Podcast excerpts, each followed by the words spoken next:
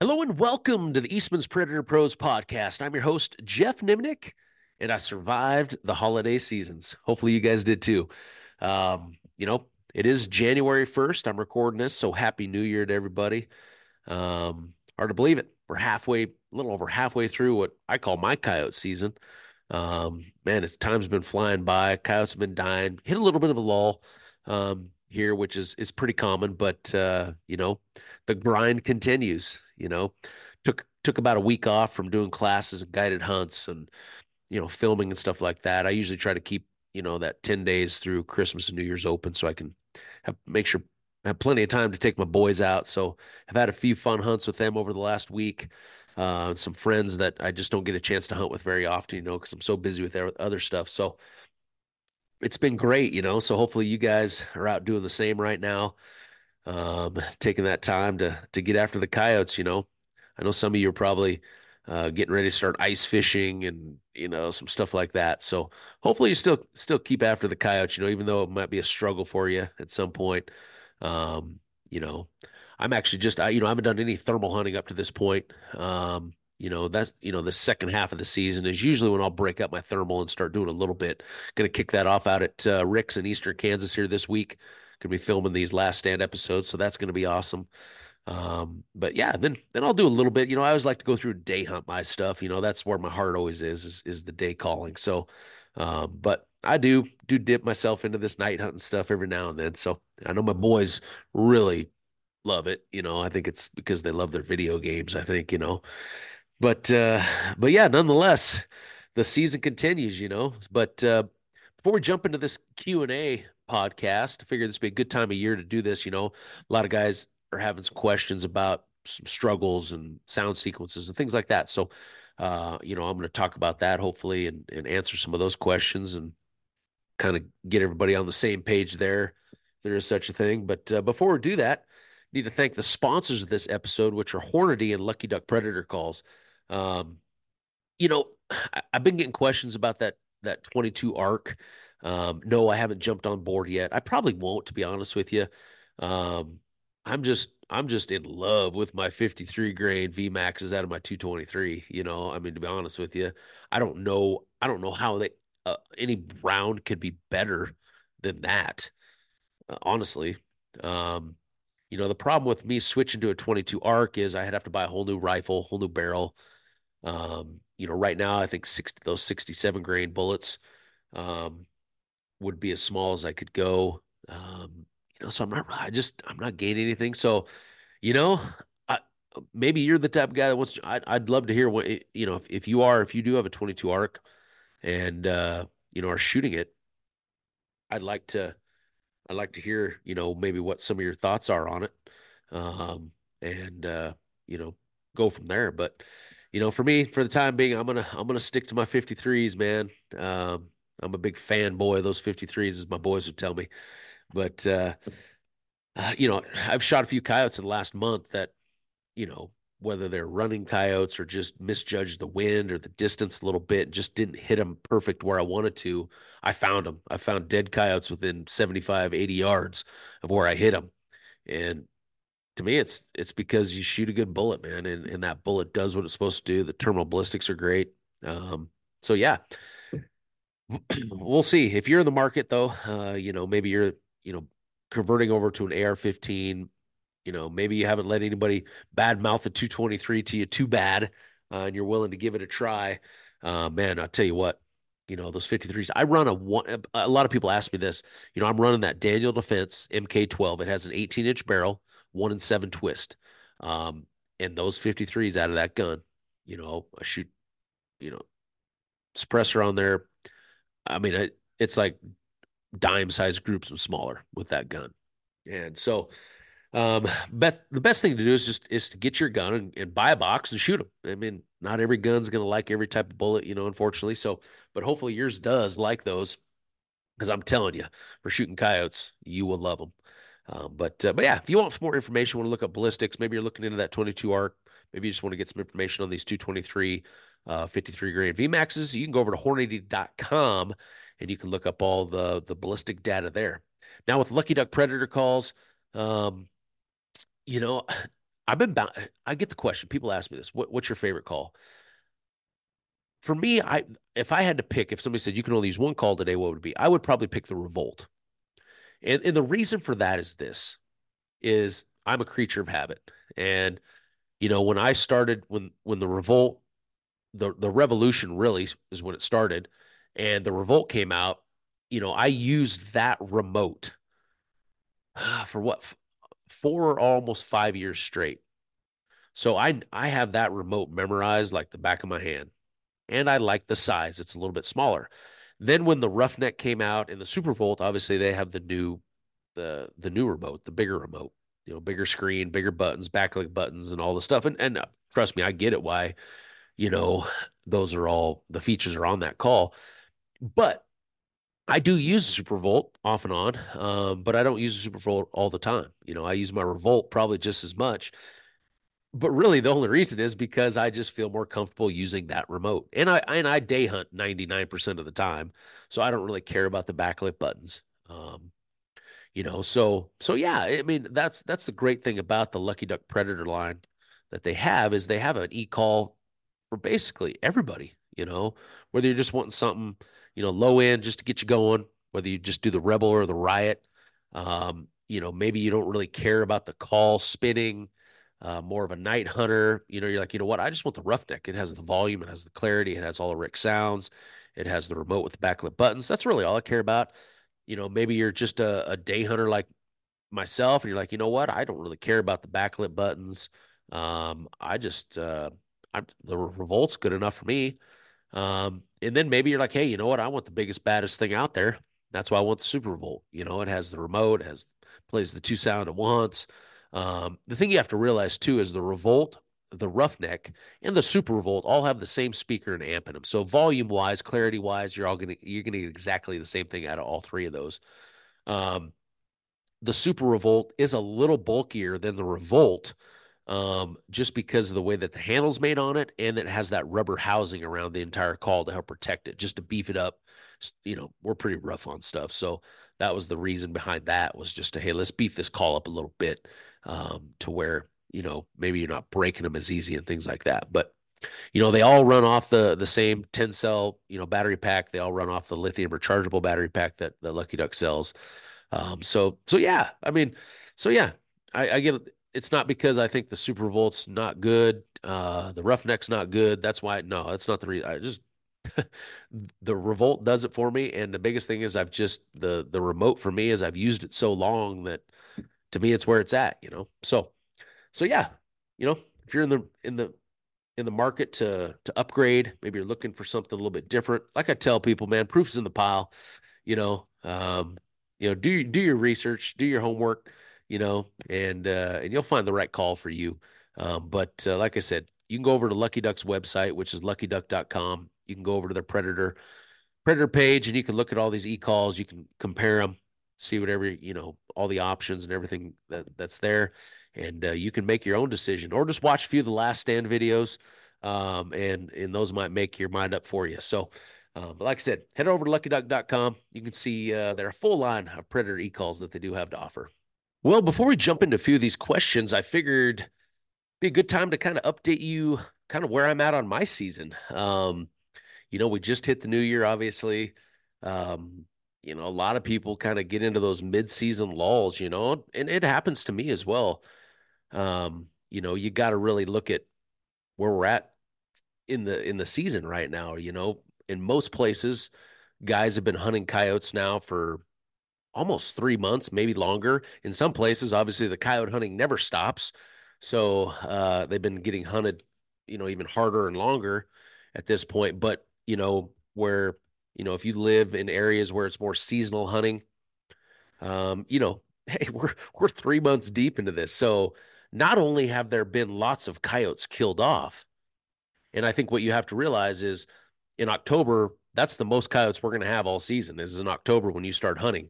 Um, so there's less coyotes to call in now um, because there's been coyotes getting killed off. So that alone is going to make your success rates drop um, to some extent, some a lot more than others. And obviously, there's lots of variables there depending on you know the areas you have to hunt, how much you've been hunting those areas.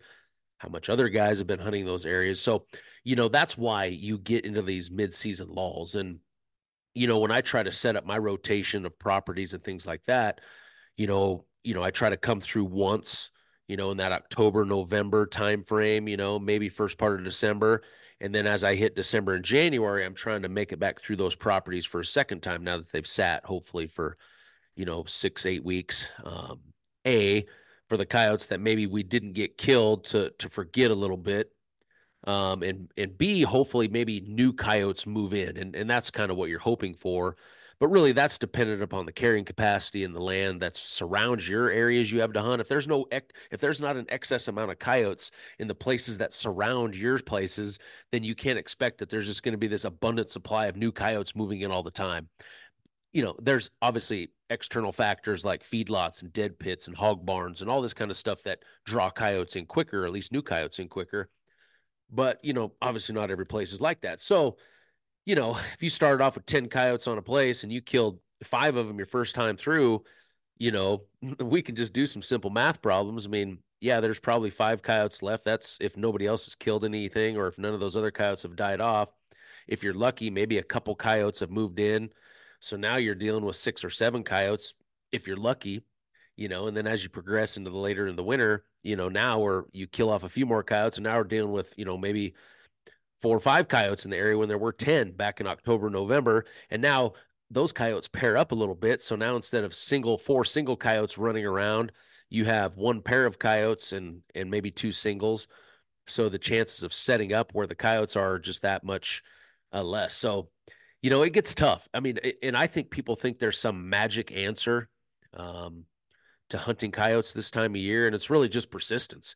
You just got to go hunt. You have to just understand that realistically, you know, your percentages are going to drop as far as coyotes per stand that you call in. You know, where when you go out in October, November, and hit your place for the first time, you know, maybe think of one out of every two or three or four stands you're going to call in coyotes man, it may be one out of every six or seven, eight stands this time of year, you know, because you're just grinding them out because there's just less coyotes. So, but yeah, and and then sometimes too, you know, what I've experienced last few weeks is, um, you know, the weather's been unseasonably warm.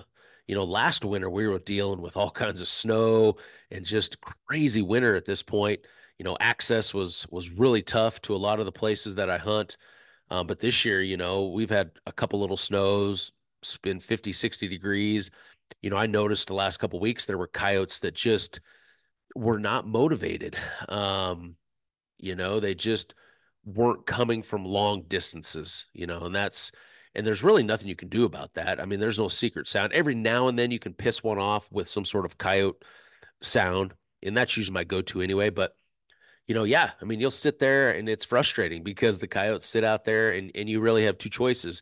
When you see those coyotes do that, you know, you can say, okay, maybe I can get in closer to this coyote because if you can get in close, and I'm talking two, 300 yards of those coyotes, a lot of those coyotes will come to the call. They just, for some reason, you know, it's like they have this, I don't know, they, they, they weigh the odds or something in their head, you know, however they do it. They don't think like us, but they say, ah, you know, it's almost like they say, ah, it's too pretty far. I'm I'm good. You know, I've been able to catch stuff. I'm not real motivated. Whatever these coyote sounds you're playing don't really interest me right now. So yeah, I'm good. I'm just gonna sit here, you know, and uh, and watch.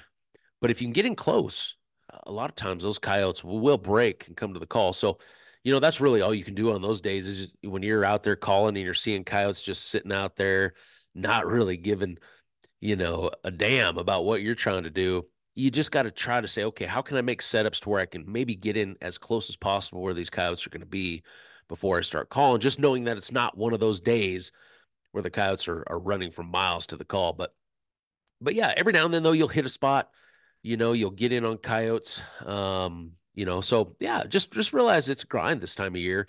You know, we're getting close to making that transition, you know, period change here, you know, into January when, when the remaining coyotes will kind of start, you know, bulking up a little bit. I like to say, you know, bowing up, you know, getting a little more aggressive, you know, at least the older coyotes that are going to pair up and breed. Um, and that's kind of, you know, the keys that I go after there. So, so yeah, it's been fun. Uh, boys and I just uh, hunted our, my only contest of the season. Um, you know, this past Saturday, it was a little local contest. um, just a fun one. I, have gotten in it a lot of years. Just a lot of the ranchers and, and buddies I know hunt it. Um, and it's it's almost like there was 20 teams, so it wasn't a huge contest, which is nowadays is kind of what I like to do. Um, just because you know the money's not going to be big, the, there's not going to be cheating. It's just guys going out having fun, trying to kill coyotes. Uh, but it's fun for me because I'm always uh, a lot of these guys have their own ranches and things like that. So um, and you know, I've already killed a couple hundred coyotes since October, so it's hard for me to save stuff clear late into the winter like this. So I'm scrambling trying to find what I think might be our best chance. You know, of course, my boys are expecting the world. You know that we're going to kill 20 coyotes in a day, um, but that's just not the the reality of it. Um, but but anyway, you know the the weather was about as ideal as you can. So for me personally, that's always like worst case scenario on a contest day. Even back when I used to do a lot of contests. If it was going to be like the most ideal calling conditions, I was I was like, well, that kind of takes my advantage out of it because you know on the most primo days of calling, anybody can call in coyotes, you know, and uh, you know I, I always liked a little bit of weather. I liked a little bit of wind. Um, just because some of the you know more new guys new to coyote hunting seemed to struggle with that uh, and and you know, just couldn't hit play and watch the coyotes run. And you had to have a little strategy and you had to have a little, uh, you know, plan put together to be able to kill coyotes. So, you know, nonetheless, this day was about as perfect bluebird, cold, snowy day as you could want, you know, that we had had up to this this winter. Um, but anyway, you know, we ended up killing six coyotes. It was the only six coyotes we called in for the day. So a lot of times I base my success in a contest off of that, more or less what place we get. Um, you know, it's just you know the place we we hunted just didn't have the coyote numbers that I thought it might. Uh, we saw two or three other coyotes throughout the day, so but uh, you know they were way out there, a thousand, twelve hundred yards plus. But but you know we killed the six that came in. Um, uh, boys each got to shoot a, a one or two coyotes a piece, which was cool. You know, it was just fun, kind of talking to them about contest mentality and strategy, and you know going through the day. We only got stuck once. Once again, I there's probably one snowdrift on the whole ranch that could have got me stuck and i happened to find it uh, so we wasted about 45 minutes digging it was bad it was like a five four or five foot drift i was coming down off a hill and got stuck in in on and uh, yeah when you're going downhill and get stuck into a drift it's it's pretty bad so the truck was high centered we had to dig it out we got it almost dug out luckily the rancher came by he gave us a tug got us out of there and uh, you know we we visited with him for a while and then went back to hunting. But uh, you know, that's part of it. You know, you got to make sure you have the shovels thrown in there. You know, that's pro tip 101 right there. You know, when you get in the a tournament, get out there coyote hunting with their snow, make sure you have a couple shovels because it'll save your ass more than once. That's for sure. But uh, anyway, but back to back to the contest. I mean, you know, we grind. I would we did what we could, um, but uh, you know, I knew there was going to be good numbers. You know, eleven ended up winning it. Uh, there were some nines, some eights, some sevens, and and there was a, a, handful of sixes. And out of 20 teams, we ended up getting 12th place. Um, out of 20 teams with six coyotes, which is pretty crazy because six is actually a pretty dang good day.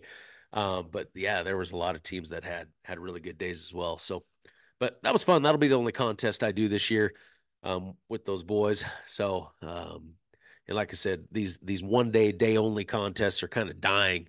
You know, everything's kind of going to you know 24 hour contests and things like that so uh, it is what it is but uh, it's fun to get in one every now and then but uh, but yeah you know going to be back at it um, heading to kansas here tomorrow um, going to be filming some thermal episodes out there at rick's going to be uh, doing some day con- uh, daytime raccoon calling so be uh, looking for those coming up here on the last stand and then you know back at it this month got a couple coyote classes some guided hunts um, and then going to be doing one other filming trip, you know, later in the month as well. So going to be busy. So uh, we'll keep grinding out these podcasts in between. So that kind of gives you a little update where I am.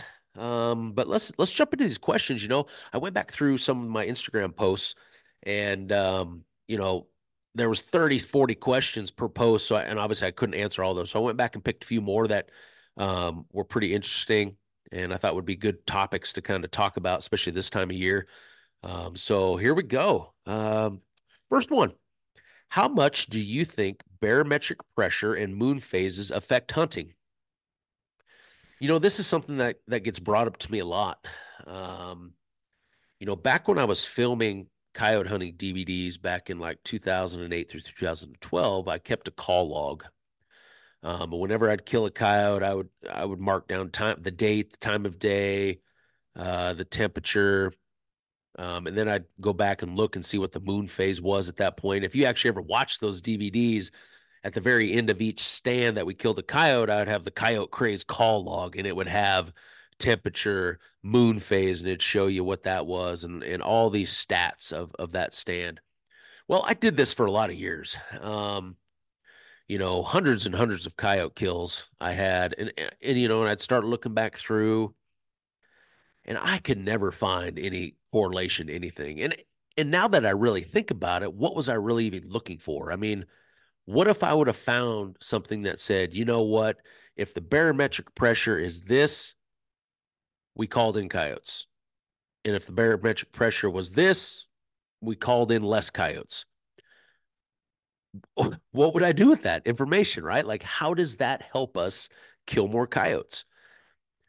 I mean, the only way that I ever thought that if I found anything, or moon phase, right? Like, let's say full moon, I killed, you know, this amount of coyotes. And but when it was a new moon, I killed, seemed like I killed 40% less coyotes. You know, the thing about that is, is there's all these other variables that go into that. Was it just the moon phase only? Could have been the property you're hunting, you know? Maybe when it was a full moon, you hunted, you know, a crappy property. And maybe when it was a new moon, you hunted a, one of your better properties. Um, that could have simply been that. Okay. So then the when it was a full moon, it was crappy hunting, but it, when it was a new moon, it was better hunting. Was it moon phase at all? No, maybe it had nothing to do with the moon phase. Maybe it was all about the property you're hunting.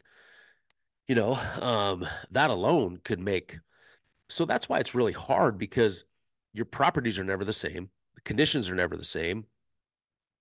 Um, so yeah, I, I've never really considered that, you know. Um, for the main reason is what am I going to do with it if I did? You know, am I going to stay home? If if if I told you that, hey, next Saturday, uh, barometric pressure is going to be this, the moon phase is going to be that, your chances of calling in coyotes are not going to be very good based off of this and that was the only day you have to go hunting in two week p- period, would you say, okay, I'm just going to go uh, ice fishing instead? I don't know. You know, would you? No, you probably wouldn't. You'd be like, nah, I'm going to go give it a shot and see what happens. You know, so for me, it's one of those pieces of information that is pretty useless, honestly. Like what what do we do with it? Even if we knew, which we never will, I can tell you that right now. I mean, I know there's guys that use you know, there's some apps out there as far as like deer movement and stuff like that with moon phases and barometric pressure. You know, it, more power to, I guess, if you figured something out. Um, but if you've done it, I bet you it's on a very small sample size. I mean, let's face it. I mean, most guys killing 100 coyotes a year. So you have a sample size of a, hundred, and that's if you're killing 100 coyotes a year. Um, so you're going off a sample size of 100 a year, that's not a very big sample size to start making big, massive assumptions uh, on barometric pressure, moon phases, and how it affects coyotes and things like that. So, eh, but you know, here's there's is one thing that you could potentially use if you think it is one of those days where, for some reason, the weather conditions, the barometric pressure, the moon phase is affecting the coyotes and the coyotes don't want to come to the call. Really, what that means is their bubble has contracted. Meaning, and I've talked about this on previous podcasts, the coyote, I, I think, has a, an imaginary bubble around them at any given time, right? And that bubble gets bigger or smaller by the hour, by the day, by the month. It, it changes constantly. And the bigger the bubble is, the the farther the distance they're willing to travel to the call.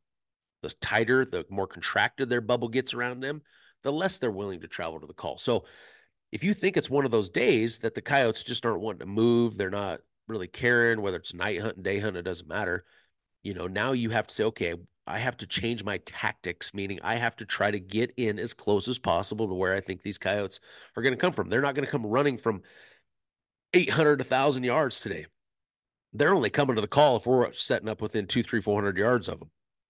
Okay, if that's the case, then you have to change your tactics that's i guess one way we could use that if we knew it um, but you can still do that regardless even if we know right if you're just having str- if you're just struggling on stand and you're like man these coyotes and you're seeing coyotes sitting out there then you just say, man, this is one of those days these coyotes are not wanting to come very far to the call. So, A, I have to trigger, you know, try to trigger something very different in these coyotes than, you know, a rabbit distress or something would trigger. So, you know, my go to is aggressive coyote sounds, fights, pup distresses on days like that. Because I've found over the years that you will piss off the older, more mature coyotes, even on days like that. When you trigger one of those territorial or parental social responses in a coyote, they come running from a long, long ways. And it's usually an older male coyote, a lot of times even a female, but older coyotes, you know. So sometimes I'll specifically target those kind of coyotes on those particular type of days. So yeah, I don't know. Um, you know, even my sample size of calling in coyotes isn't very big, honestly, if you're looking at like the scientific method and really how many uh, you know, samples you needed to really get a good judgment of of of what's happening. But you know, that's my go-to. I'm like, you know what, we can't control it anyway, so let's just go hunt. that's that's really what all I can tell you there. But I'd love to hear, you know, if you're listening to this and you've been keeping a log um, about something um, and you found something you know that that makes sense hit me up man shoot me an email uh, i'd love to hear about uh, what you've came i might not agree with you i might think it's a bunch crap but i'd still love to love to hear what you have what you've come up with because um, you know i sure the heck have it so. On to the next question. This one i get a lot of questions about this and and even guys that come to my school this seems like it's something that um, a lot of guys struggle with, and it's e-call placement. Once you set down on stand, where do I put the e-call in relation to a, a headwind setup, meaning the wind's blowing kind of right back into your face, on a crosswind setup? Um, so, you know, when I sit down on a stand, I always, there has to be some sort of thought process on where you're going to put the call. It's not just some random, oh, I'm just going to walk out there and set it down and walk back. No.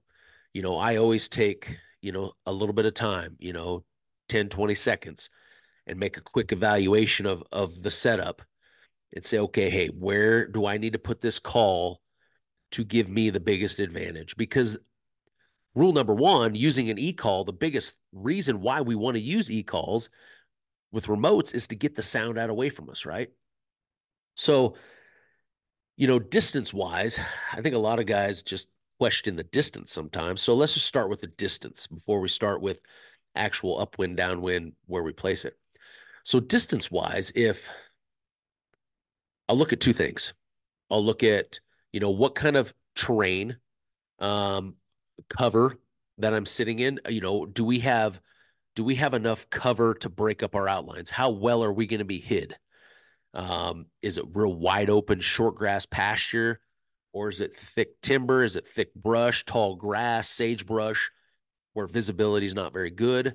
Um, and and I'll look at that. So meaning if if it's not a lot of stuff to sit by, meaning I'm going to stick out, like the coyotes are going to see us sitting here, then I'm going to get the call farther away. And when I say far away, I'm talking 80, 90, 100 yards at some uh, some stands the farther the better because now the coyotes focus is all going to be on the e-call and not on us sitting over here in a very obvious spot just because we have nothing to hide by um, and where you're at you may think well that's ridiculous i have all kinds of stuff to hide by and that's true in some parts of the country where you hunt there's all kinds of stuff to hide trust me you get you get out into the west nebraska south dakota north dakota even in colorado some parts of that country and it's just short grass. There's very few yuccas, no sagebrush, no rocks, no fences, no nothing. You're just sitting on a bare side of a hill with four inch tall grass. That's it. Um, obviously, a coyote's going to pick you out pretty quick. So that's when we're talking 80, 90, 100 yards away. Now, if it's thick cover, um, I have lots of stuff to sit by rocks, corrals, hedgerows, fence line, you name it. Well, now I'm not going to probably need to put that call so far away from me because the coyote's not going to peg us as quick. So, and a lot of times that type of terrain, that type of cover is is more conducive to probably shotgunning coyotes anyway, just because the visibility is not good. So obviously when I'm shotgunning coyotes, I don't want to put the e-call out 80, 90 yards from me unless I have, unless I have a designated shotgun guy that's maybe going to go out there and sit closer to the e-call. Um, But if I'm hunting by myself, let's say um, I might have that e call, you know, 30 yards tops for me if I'm going to be running a shotgun. So that distance wise, there's no set distance. It's not, I, I don't walk it out there 40 yards every time or 50 yards. Some stands I may put it 10 yards from me. Some stands I actually put it behind me to get elevation. So the call will carry out further, depending off on if I'm in some real, you know, deep hilly terrain. Um, and I don't want to put the call clear down in the bottom because the sound just does not carry up over the oh, the other hills as well. So I'll actually put the call behind us at some point. Um, but yeah, the distance, every stand is always just a little bit different when it comes to that distance. But don't be afraid to walk it out there.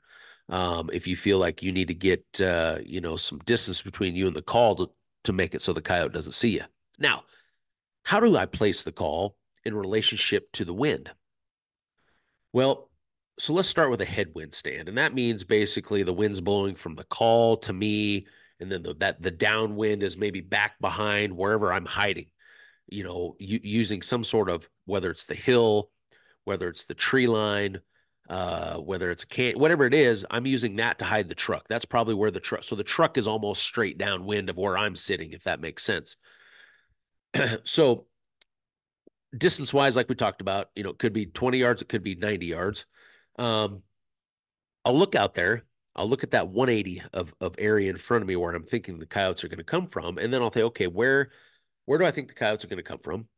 And that if they do come from there, you know, I really don't want the coyotes, the call, and me to be all in the same line if they're coming in because they have that just makes it that much easier for the coyotes to spot me.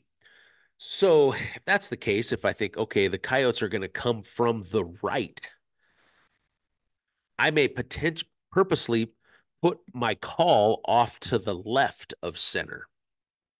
Therefore, when the coyotes come from the right, they are almost running parallel to me to some extent, running to the call off to the left.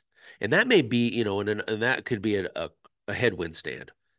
Vice versa, if I think the coyotes are going to come from the left, then I may purposely put the call off to the right and out in front of where I'm sitting just to create that same thing. So now the coyote's running from the left, looking to the right. I'm off on the side. The I'm never in that same line. It's never the coyote, the call, and me in the same line. Now, will it eventually happen? It it will, but it is something I consider and I take into consideration when uh, when I'm setting up. Now, when it comes to a crosswind setup, I do the same thing. You know, um, so if I, I I make the same setup, uh, more than likely you know, I can on a crosswind setup, you can usually see straight downwind to some extent. So therefore, the truck is parked back behind me. Um, not I'm not usually parked straight downwind on a setup like that. Uh, but when I get into my setup now, let's just say the wind's blowing from right to left. I don't always put my call on the right half of the stand, which would be the upwind half unless I think the coyotes are more likely to come from the downwind half, from the left half of the stand, because then the same concept comes into play. If they if I think the coyotes are going to come from the left, I'll put my call out in front of off to the right to help offset that. Where now the coyotes are almost running parallel to me instead of straight at me, um, and it's kind of funneling them up out in front of me to give me a good shot or vice versa. Sometimes I'll even take the call and put it on the left, which would be the downwind half. If I think the coyotes are going to come from the right, which is the upwind half, to help with the same thing, to help funnel those coyotes towards the call um, and get them out in front of me. So the coyotes, the call, and myself are not all, you know, end up in a straight line to where the coyotes are going to peg us. Now, a few other things I'll consider um, the terrain. Like when I'm hunting sandhill country and it's super choppy, um, you know, coyotes get on us quick, no different than, you know, that that choppy terrain really is just visibility. So that's no different if you're hunting thick sage, some of the stuff we hunt down in Arizona, thick timber, whatever it may be. You know, I may purposely take that call and put it in areas to where I can funnel coyotes into openings to where I can get sh- shots. Because if I have my full 180 out in front of me, I might not be able to shoot the entire 180. There may be there may be cover and vegetation and different things out there that okay, I only have certain areas little pockets, little openings out in front of me in that 180 where I'm going to get coyotes killed because the rest of it's so thick, I'm not even going to see the coyotes. So, okay, now where can I put that call in relationship to one of those openings? And at that point on a crosswind setup, I'll usually put the call towards the upwind side of that little opening, knowing that the, if the coyote comes straight to the call or funnels downwind of that a little bit, he should end up into that opening, into that shooting lane I have, essentially funneling the coyotes into into areas to where I can get them killed. So, you know, it's it's really hard to explain it um, j- with just talking. You know, this is something where, you know, filming for the last stand stuff like that i try to explain on some of those setups of, of why i placed the e-call where i did. Even then it's hard to to really explain it but you know diagrams on a whiteboard is about the best way to get this done. Um, but hopefully that gives you a little bit of an idea. Uh, there's no set in stone answer when it comes to putting the e-call other than put some thought into it. And you know think about where the coyotes are going to come from where can we get the coyotes killed when they show up um, and then and then put the call in a strategic position to to make that happen.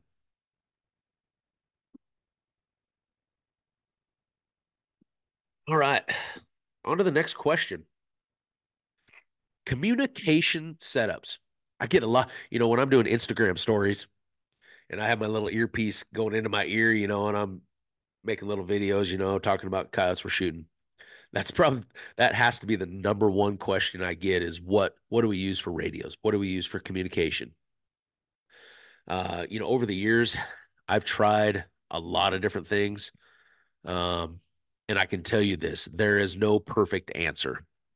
Um, I've spent time talking to, you know, Motorola guys that deal nothing but Motorola radio sales for, you know, police cars and fire, you know, stations and stuff like that you know, I've I've looked at getting you know six hundred dollar radios um, to help with you know that communication factor.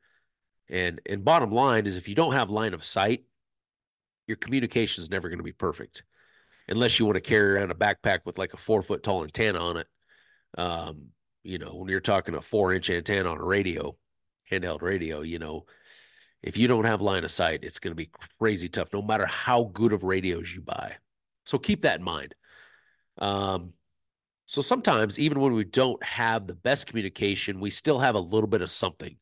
Even if just some static comes across on the on the earpiece, um, it's just enough to give you a heads up, like, oh crap, the downwind guy has something coming, you know, or uh, the upwind guy, the call guy has something coming, and the downwind guy knows, okay, hey, you know, I need to pay attention a little bit more. Maybe if you weren't, maybe you were sleeping on stand or whatever. Um, but but you know, lots of ways to to hook these radios up. What I've found to be the best is, you know, I buy. I first off, I run Midland GTX radios. They're about I don't know about eighty bucks a piece. They have re- rechargeable lithium batteries in them, so I just pop, plug them into the charger. Um, and one charge will last a full day of hunting, which is good. Um, and I got to make sure I put them on the charger that night, or they end up running out about halfway through the next day. But, but then the the little you know security headpieces that come with them, I really didn't like. So I went onto Amazon and bought some aftermarket security headpieces. And really, all that is is that it's got a black cord that plugs into your radio, and then on that black cord will have a little microphone with a clip on it. And then all I do is take that microphone and we'll just clip it up uh, next to our neck, like on our collar over a hoodie excuse me, up to the uh, by the collar of our hoodie, and it has a little push button on it, and you just talk. You know, I mean, the closer you have your mouth to this thing, the more clear it is when it comes across in your ear. Um, and then from there, there's a little clear silicone tube that'll go up to your ear, and they come with a little, just a molded little earplug. Well, the problem with those little molded earplugs are they rub your ears kind of raw. So then I go back on Amazon and I look for some silicone molded earpieces and that's a, a third piece to the puzzle here. So I buy those, and they come in like small, medium, and large sizes, and I'll just you know fit those up to the size of your ear. They come in left and right, um, and yeah, I so I pull the molded ear plug off that comes with that you know security headpiece, and then I I plug in the uh, the silicone molded earpiece, and then and you, and then that just sits in your ear. You kind of it goes around the back of your ear, kind of like you see on the the movies. Um, and then at that point, you know, now we have a open line of communication. Because when you start talking about setups and stuff, using a downwind guy, if you're hunting with more than one person, is pretty valuable in a lot of cases. So, but you know, the problem when you start spreading out is you do lose that communication. So having these two-way radios is a way to combat that a little bit. And you know, there's been days where I've hunted and, you know, we may kill, you know, four, five, six, eight coyotes, and the radios have saved us, um, you know, a coyote or two. To be honest with you, uh, just in this contest, um, on one particular stand, it was about 1230. My oldest son, Creighton, he was covered in the downwind. He was about 100 and, I don't know, 100 yards around the backside of this hill. I could barely see him sitting there, but I wanted him to be able to see kind of the the extreme downwind chunk of this stand in case something came out of this set of hills that was off to the downwind half. And then Carver and I were covering, you know, kind of the call, kind of the upwind half of the stand. Well, we had shot a coyote early on off to the that came from the upwind half from the left. Carver did, and there was a we had spotted a second coyote, I don't know, seven eight hundred yards out, kind of coming really slow. wasn't really interested. So I had played a variety of sounds. I had thrown the book at him, trying to get him to break.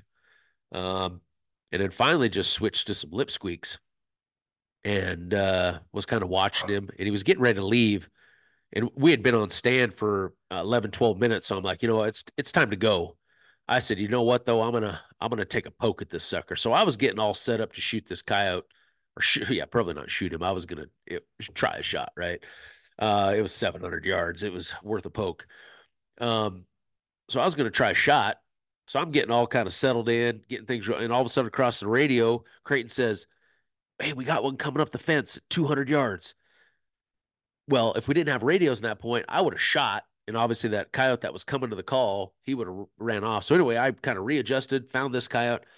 It came right up the fence, stopped. I shot it about 150 yards. We ended up getting a double on that stand, but one of those instances where radios, you know, really, really were helpful you know, I know a lot of guys that night hunt, um, even when you're sitting close to each other, um, they like to have some sort of communication, um, you know, headsets because when the call's blaring and you're trying to whisper to each other 10 feet away, it's still hard to really hear what everybody's saying and, and what they're seeing. So, um, you know, I've, I've heard of guys using Bluetooth, you know, just leaving their phones on, putting in their earbud and just calling each other and having an open phone call while they're, while they're hunting. Um, pretty simple way to do that. You know, minutes are unlimited on your phone plans. That's a pretty good deal there. Um, you know, they make other kind of headsets with uh with microphones and things like that. So yeah, anything that you can find, I think you're gonna really like the the added value that that the communications are gonna give you, you know, while you're on stand.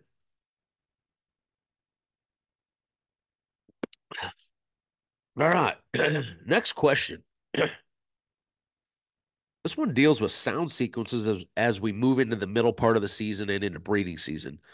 And the specific question asked me, how do I change up, you know, my sound sequences? Well, you know, in reality, I probably use six, six or seven sounds 90, 95% of the time from October through February. Um, how I use those six sounds varies a little bit. Um, but, you know, I honestly do not change up a whole lot. Um, you know, I think some people may think I have this whole crazy new calling sequence that comes out once we get a little closer, you know, to breeding season. Once we're starting to deal with potentially these, you know, pressured, you know, coyotes that are left you know, in that second half of the season? Not really. I don't. Um, I guess the way I look at it is at any given point of the year, there's aggressive coyotes and there's non-aggressive coyotes for various reasons, right? You know, if you look at the the life cycle of a coyote, you know, early on, yeah, you know, October, November timeframe, you know, a majority of the coyote population probably is first year coyote pups. You know, 50, 60, maybe 70% of the coyotes in your area will be those six month old coyote pups. You know, as as we progress, well, and let's just let me before I move on from there, and and we have to realize that some coyote pups are aggressive, some coyote pups aren't. so I do know at that time of year there is a certain percentage of the coyote population that are aggressive. And as we move into the middle part of the season, as people start thinking, oh, these coyotes are getting smart, they're getting hunted pretty hard. Guess what? There's still a certain percentage of the coyote population that are aggressive coyotes, regardless how smart or pressured you think they are. And then as we move into the later part of the season, guess what?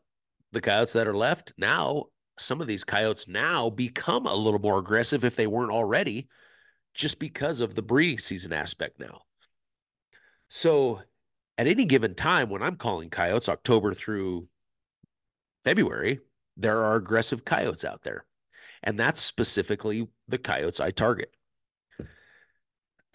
Those coyotes come in the best, you know, the aggressive coyotes probably aren't sitting out there at 600 yards looking at you and walking off. Um, you know, so my my sound sequences, uh, my approach to time on stand, all that stuff revolves around going after aggressive coyotes.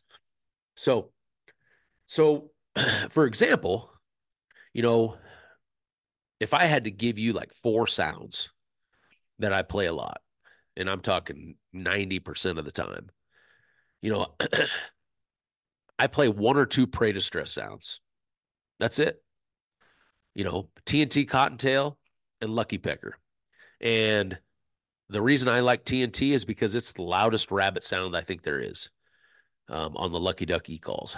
As far as just the way it was recorded, the way it sounds, it's the loudest. So you take that sound and put it on max 32 volume versus another rabbit of like Cotton Ball or Section 8 or something like that.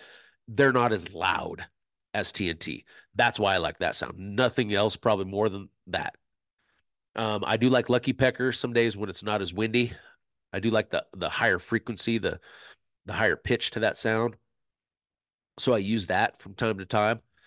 But I don't ever get into a situation where I'm like, oh man, it's got I gotta play this rabbit. Nope, this rabbit ain't working. I gotta play this other rabbit. Nah. If your rabbit ain't working, you're the, the next rabbit you play is probably not going to work. I mean, it's just the nature of how how this whole thing works. So, you know, at a prey distress sounds, those two are my go-to prey distress sounds 95% of the time. Okay. Now, early on in the season, I will sometimes play that prey distress sound, you know, potentially a little bit longer, maybe a four, four minute mark, something like that. Whereas I get into later in the season, and now, like I just talked about, I'm dealing with aggressive coyotes for different reasons. I may not even play a prey distress sound at all. I think it's weird to me because I think there's guys out there that think it's not a coyote stand if you don't play some sort of rabbit or bird or some sort of prey distress sound. I think you'd be surprised the amount of stands from this point forward that I will not even play a prey distress sound. There's been lots of stands so far up to this point in the season where I have not even played a prey distress sound on stand. I've done nothing but coyote pup distresses and coyote fights. Why? Back to my whole original theory. Philo- Excuse me. My philosophy of I am targeting aggressive coyotes. So early in the season, when I get into those coyote pup distresses, you know, schoolyard brawl is that one of the original pup distresses that Rick put on the very first Re- Revolution e-call that came out. It's still standard on all the pup distresses. That is my that is the pup distress I use. I can't even tell you. I mean, if I'm playing a pup distress, I'm playing that one 75% of stands I'm on. You know, Sig kicking ass three, Sig kicking ass. Those are the other two. Between those three pup distresses, and and you know, like a Sig kicking ass three is maybe a little more aggressive. You know, it has a little more growling and fighting kind of in it. So you might consider that potentially a coyote fight to some extent. But I'll play those three pup distresses. If if I'm playing pup distress sounds, those three are getting played 95% of the time. If those don't work, here's the here's the thing that I don't think a lot of if those ain't working, I don't really know how deep you can go and find some other magical sound that's going to work. If those three don't work, I'm telling you the chances of anything else working is very very slim. you know, and then at that point, you know, I may go every now and then I might play another sound, you know, Little Evil 2 for some reason I like that one. Um but so yeah, so there's really like my coyote coon fight. That gets a little more if I want something really aggressive towards the end of a stand. If I have a coyote sitting out there and I'm like, okay, maybe I could really piss this coyote off and get him to finally run in. Coyote coon fight is one. Um, but that's a sound like kryptonite is kind of mixed in there, I think, on that one. So it's no different than that.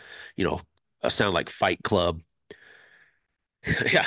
So you'd be surprised if you looked at my my call, how I set up my thing. I mean, I mean, I have I have four folders of sounds, five count my raccoon folder, but I might have 40 sounds. I mean, I I don't have a thousand sounds on my e-call. I can tell you that because it's quite a bit overkill having that much on there. It just makes it that much harder to get to sounds and find sounds and switch sounds when I need to. So, so yeah, I mean, I I do not change up my sequences very much, other than maybe I might finally just start getting rid of a prey distress sound this time of year. You know, and I've talked about before, I I'm just not a coyote howling type of guy. I've never have. I've never, I've never, you know, once once again, it goes back to me targeting the aggressive coyotes. The times that I have howled and have had coyotes come in more times than not it's a slow it's a slow approach. Yes have i had coyotes come running in hard after a few coyote howls? Yes i have. But in most cases when i've tried to howl coyotes in over the years of, of trying stuff it's been slow. And for me it's like no i want to play a sound that gets the coyotes running fast to the call.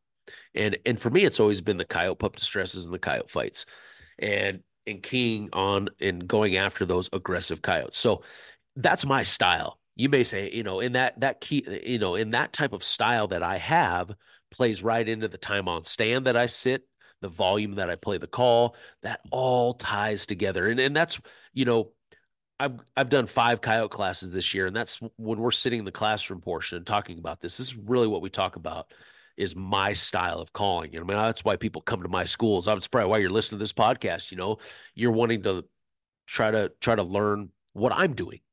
Um, is it the only way to do things? No, not at all. But it is the way that I do them and the way that I found to be the most efficient for killing the greatest number of coyotes that I possibly can in the amount of time that I have to hunt coyotes. And and really that's what it boils down to. So you may find though sometimes hey i'm going to sit here longer i'm going to go to some coyote howls i'm going to do some different sounds i'm going to dig deeper in there. Um, you know you may like to tell people you have a secret sound. You're not fooling me. I mean there are a lot of people on in the internet that probably like oh really? What sound? What sound? If you if you shoot me a question on instagram and ask me what sounds are working right now pick a sound right? Like pick a sound out of the pup distress folder. Pick a sound out of the coyote fight folder and play it. That's all you need to do. I don't get so wrapped up on the specific sound because it's it's not it's not a big deal like a lot of people think it is. Um, you know, so so yeah, maybe maybe that's the way you know. And what you might find too is you may find a happy medium for the way that you hunt, um, your style of of coyote hunting um, and it may give you something to different to try. You know, I for some reason too, I, I a lot of guys will try howling and they'll try rabbit distress, but they're hesitant to play the the coyote fights and the pup distresses. But then once they play that kind of stuff and they see some results they're getting, they're like, "Holy crap! Why haven't I ever been playing this stuff?" So, I'll tell you this: if if some guy made me a bet and said, "Hey, I'm going to give you one coyote, one you're I'm going to give you this e-call and you get to put one sound on it. And we're going to have a contest, you and me. I'm going to pick one sound to put on my e-call, you're going to put one sound on your e-call, and that's all we're going to have for the whole day. I would put a coyote pup distress on there. Schoolyard brawl, eh, off the top of my head, I if I could only use one sound, schoolyard brawl. No matter what time of year, and that ought to hopefully that gives you some insight into into what you know when it comes to sound sequences. You know, don't get crazy.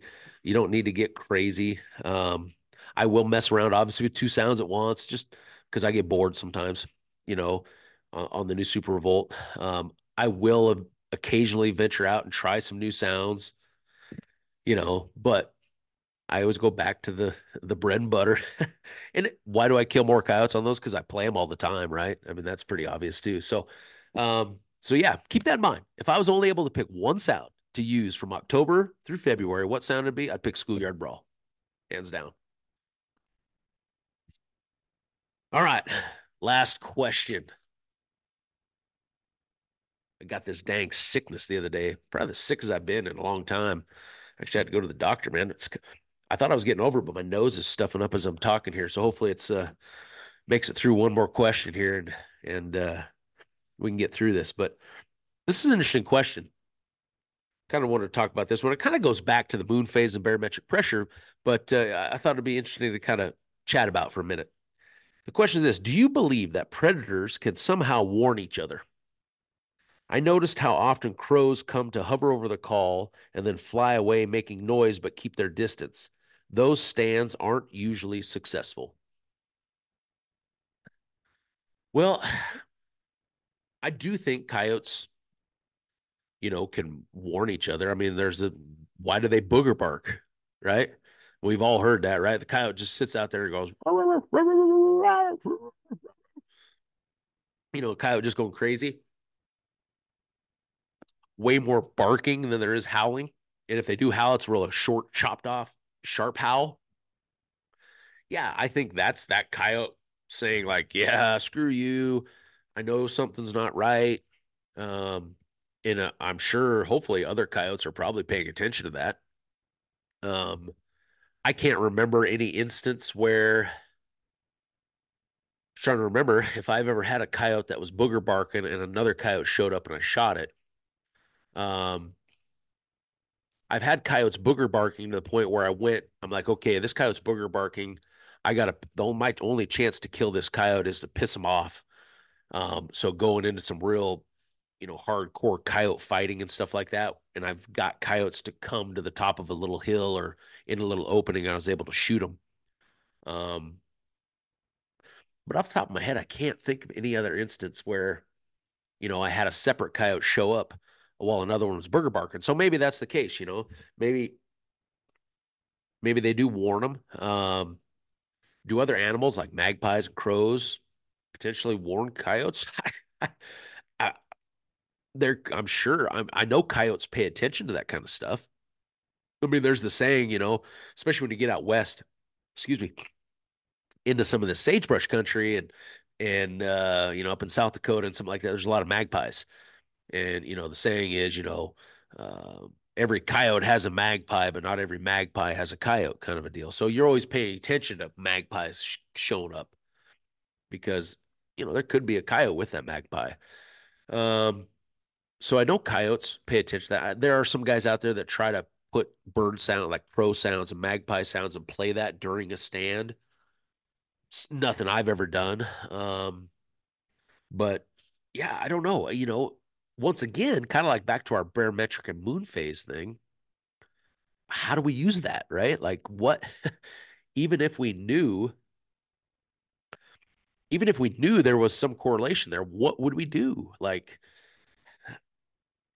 maybe we could get Rick to record a sound like like a crow all clear or magpie all clear telling the coyote hey this is legit there's really a dying rabbit here i don't i don't know um yeah, I just don't know. Even if we knew, how would we? How would you really use that effectively as a strategy, as a tactic to kill more coyotes? I don't know. It's all stuff that we always think about, right? Like back to the barometric pressure, moon phase, birds on stand. I think us as coyote hunters, I mean, if you're a coyote hunter, you will have way far more dry stands than you ever will successful stands. If you haven't, then you have not coyote hunted near enough. So I think us as hunters, we're always, especially coyote hunters, we're like, we always are trying to justify why that stand was blank, why that stand was dry. You know, oh, it had well, maybe the just maybe it's the moon phase, maybe it's the the wind, maybe it's the maybe the crow gave it away. You know, that's all stuff we use, I think, just to make ourselves feel better. Um, but yeah, I don't know. Once again, like I said, maybe maybe one of you guys are thinking outside the box more than I am on this.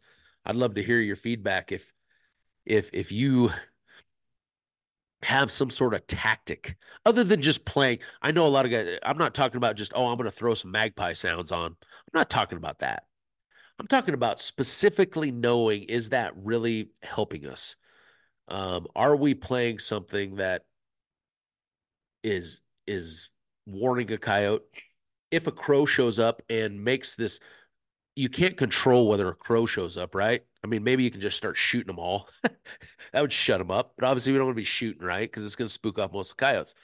So, how? What, I mean, if somebody has a tactic, that's what I'm curious about. Like if crows show up and they start squawking and making all kinds of racket, and you seem to never call in any coyotes once the crows show up, does somebody have some crazy tactic they use to keep the crows away? You know, so that the coyotes do show up.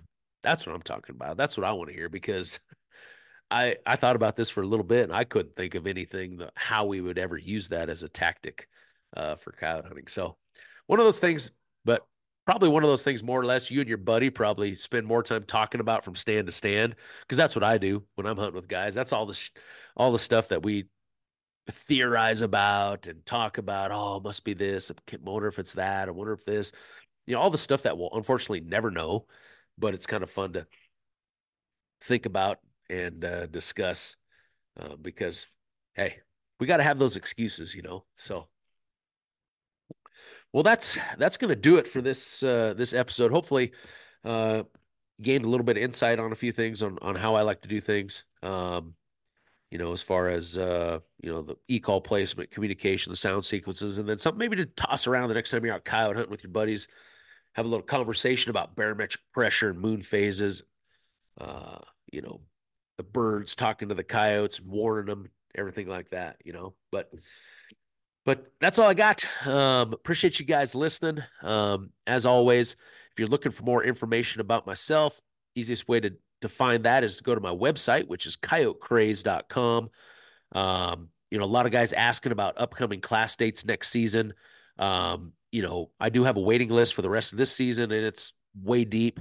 Once the season's over, though, I scratch that list completely clean. And then once those class dates are released um, next August, it is first come, first serve. So the best way to find out when those dates are going to be released is go to my website. On the homepage, there's a, a subscribe to the newsletter. Just put in your email address, hit the subscribe button.